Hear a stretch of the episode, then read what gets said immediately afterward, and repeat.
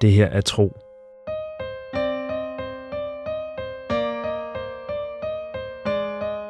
En eventyrlig podcast-fortælling i 55 afsnit.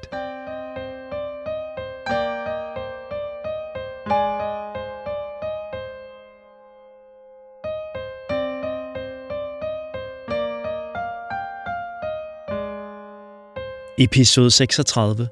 Floden Pau. De når floden Pav ved middagstid den dag.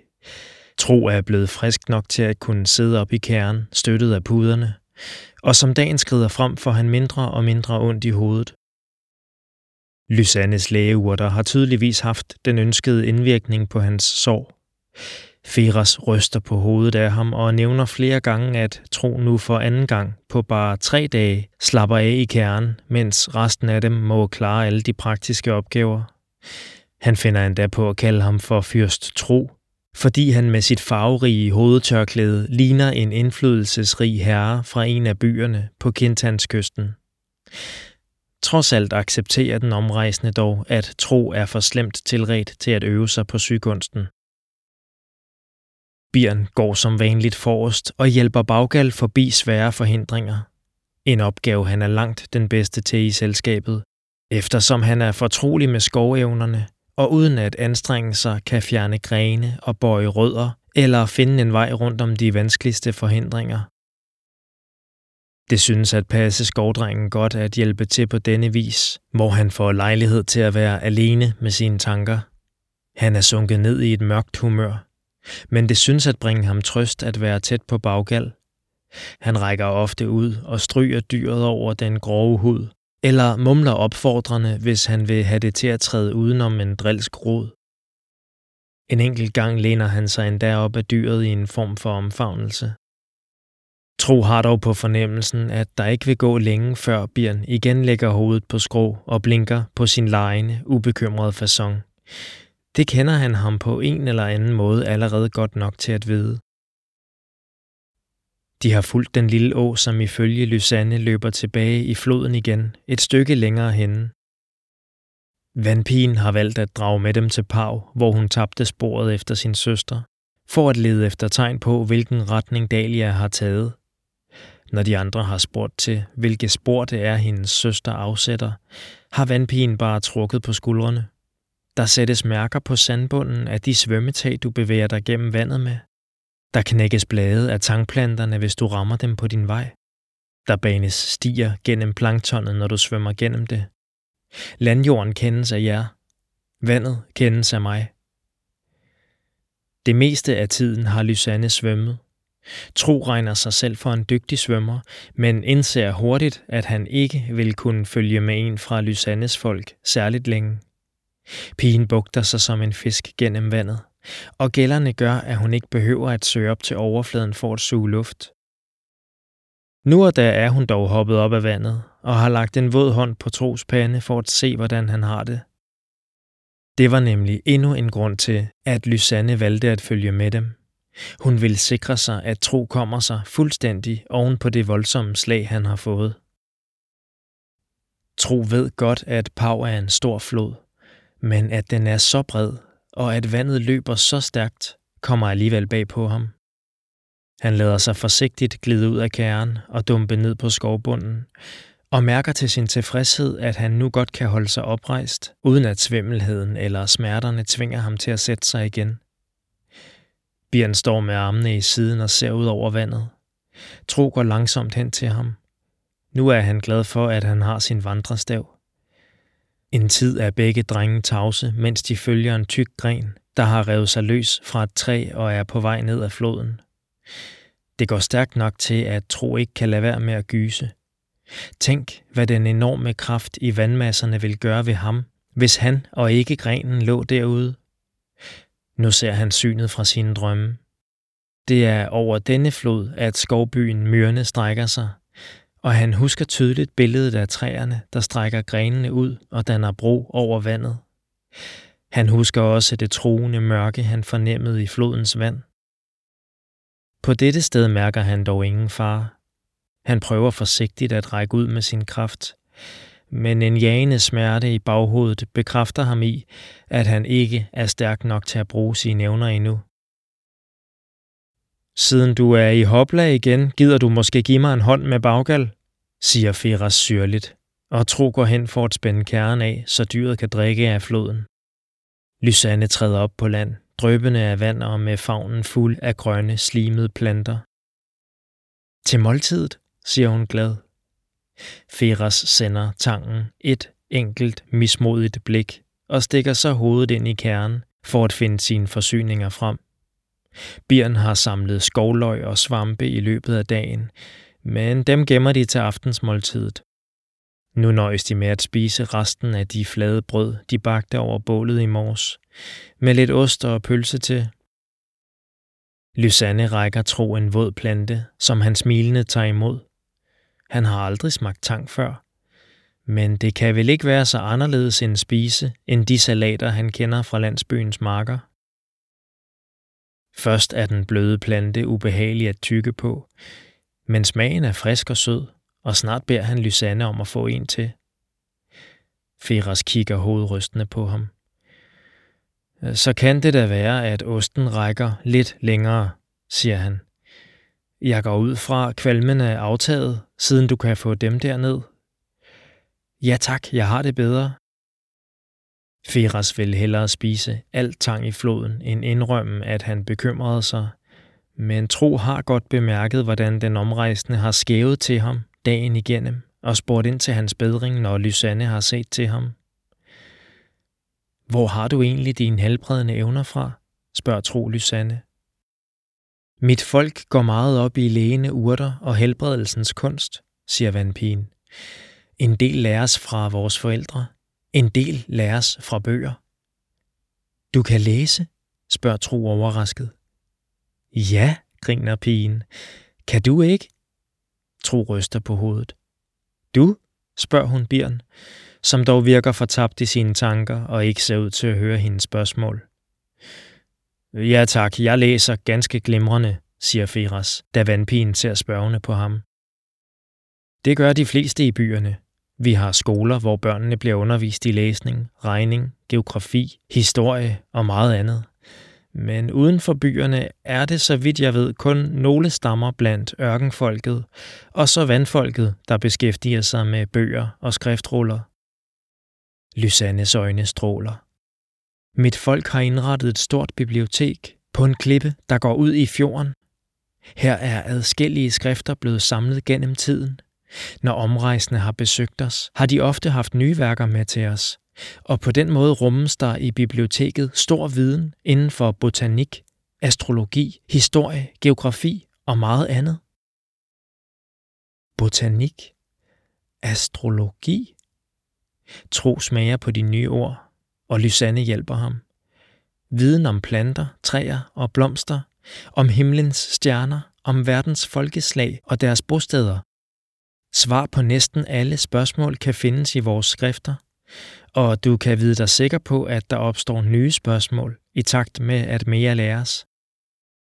Hendes store øjne hviler på Firas. Jeg ville have husket det, hvis mit hjem var blevet besøgt af dig.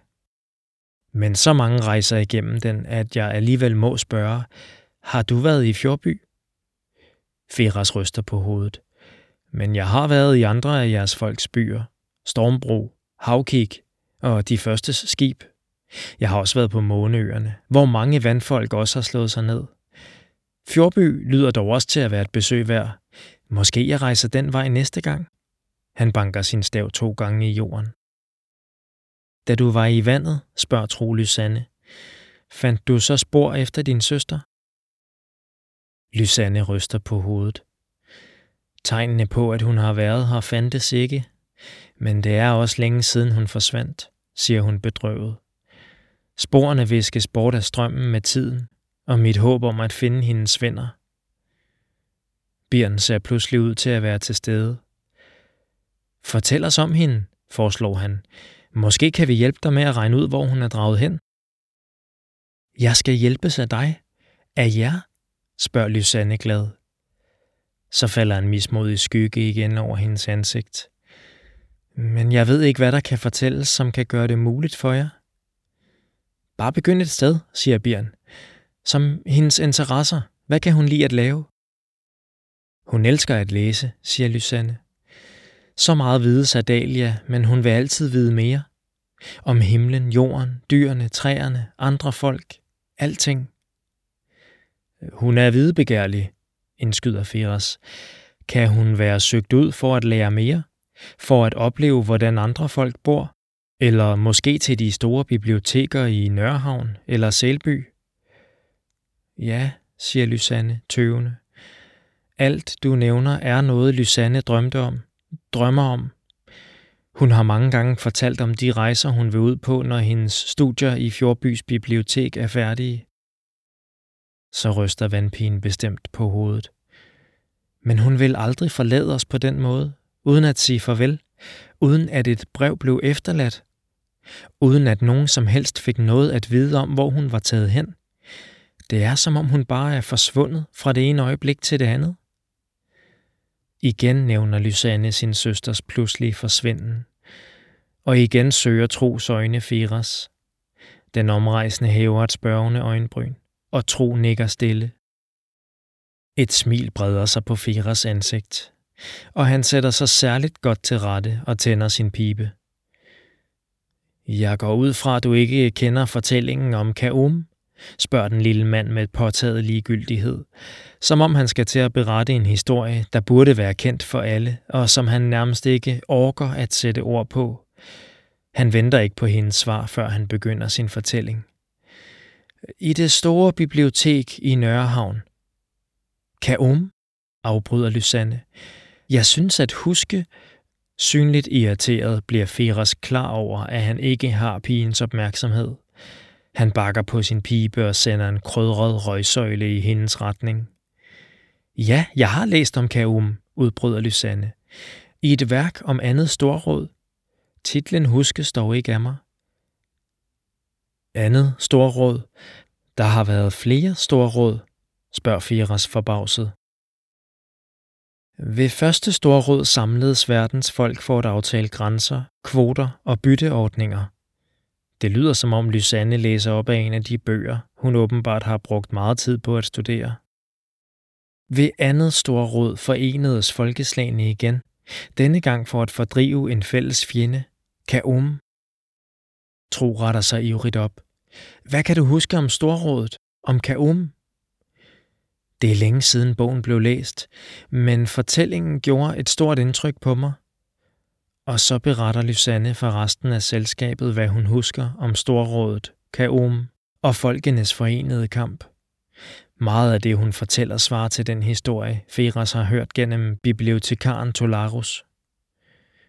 Blot fortalt mere kedeligt og uden sans for detaljen, som Feras på et tidspunkt mumler muggent. Da Lysanne fortæller om forsvindingerne, stanser hun og stusser.